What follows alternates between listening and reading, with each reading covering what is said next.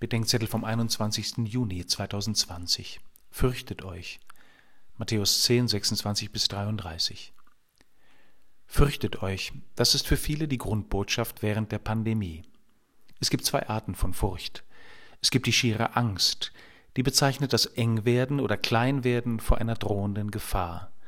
Und es gibt die Erschütterbarkeit von einer Macht, die mein Leben umstürzend und mitunter schmerzlich verändern kann, zum Guten oder zum Bösen.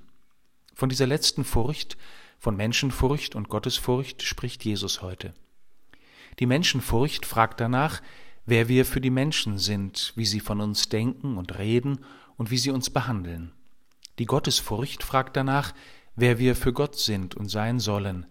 Sie weiß um den Schrecken und die Erleichterung, wenn einmal alles zum Vorschein kommt, und sie ahnt Gottes Macht, die Burg unserer Selbstgenügsamkeit zu schleifen. Die Menschen, sagt Jesus, können nur euren Leib töten. Gott ist es, der das letzte Wort über euer ganzes Leben, über Seele und Leib sprechen wird. Am Ende, sagt Jesus, wird alles offenbar und kommt alles zum Vorschein.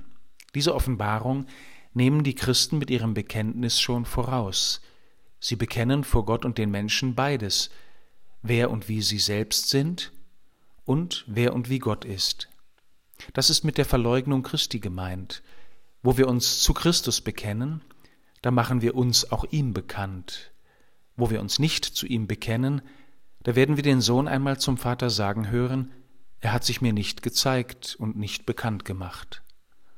Angst ist unvereinbar mit der Liebe, aber Erschütterbarkeit gehört zur Liebe dazu, denn was wäre von einer Liebe zu halten, die uns nichts anhaben und unser Leben nicht verwandeln kann?